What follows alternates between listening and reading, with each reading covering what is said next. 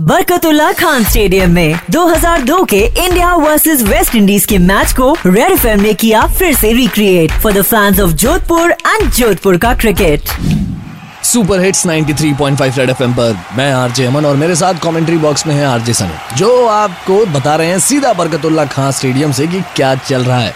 Sunny actually ना match जो है वो फंस चुका है। क्या कहेंगे आप? सही कहा अमन आपने। लेकिन सबसे ज़रूरी की यहाँ ध्यान देना होगा क्योंकि नॉन बैट्समैन के लिए खेलना मुश्किल हो जाता है खास तौर पर नए खिलाड़ियों के लिए।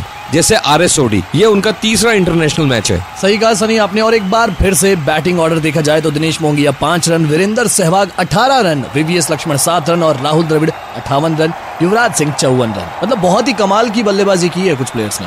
देखा जाए आज के मैच में अहम पारी है ड्रेविड और युवराज की। और मैच को बिल्कुल बदल दिया है ड्रैक्स ने। तीन बड़े विकेट लिए जो शायद मैच बदल सकते थे। पर सनी एक बार अगर देखा जाए कि एक भी प्लेयर इंडियन टीम का ऐसा नहीं है जो बोल्ड आउट हुआ है। सबके सब कैच आउट हुए हैं।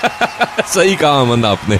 शायद जल्दबाजी नहीं करते तो विकेट नहीं गवाते। और अभी भी आराम से खेला जाए तो बहुत आसानी से स्कोर चेस किया जा सकता है। अभी फ़िलहाल इंडिया का स्कोर पाँच विकेट के नुकसान पर चौतीस ओवर खेलने के बाद 148 रन। लौट कर आएँगे और ऐसे ही बताएँगे आँखों देखा हाल। सुनते रहिए 93.5 रेड एफएम बजाते रहो। आज पूरे दिन 2002 के इंडिया वर्सेस वेस्ट इंडीज के मैच के हाइलाइट्स के मज़े उठाते रहो और सुपर हिट्स 93.5 रेड एफएम बजाते रहो।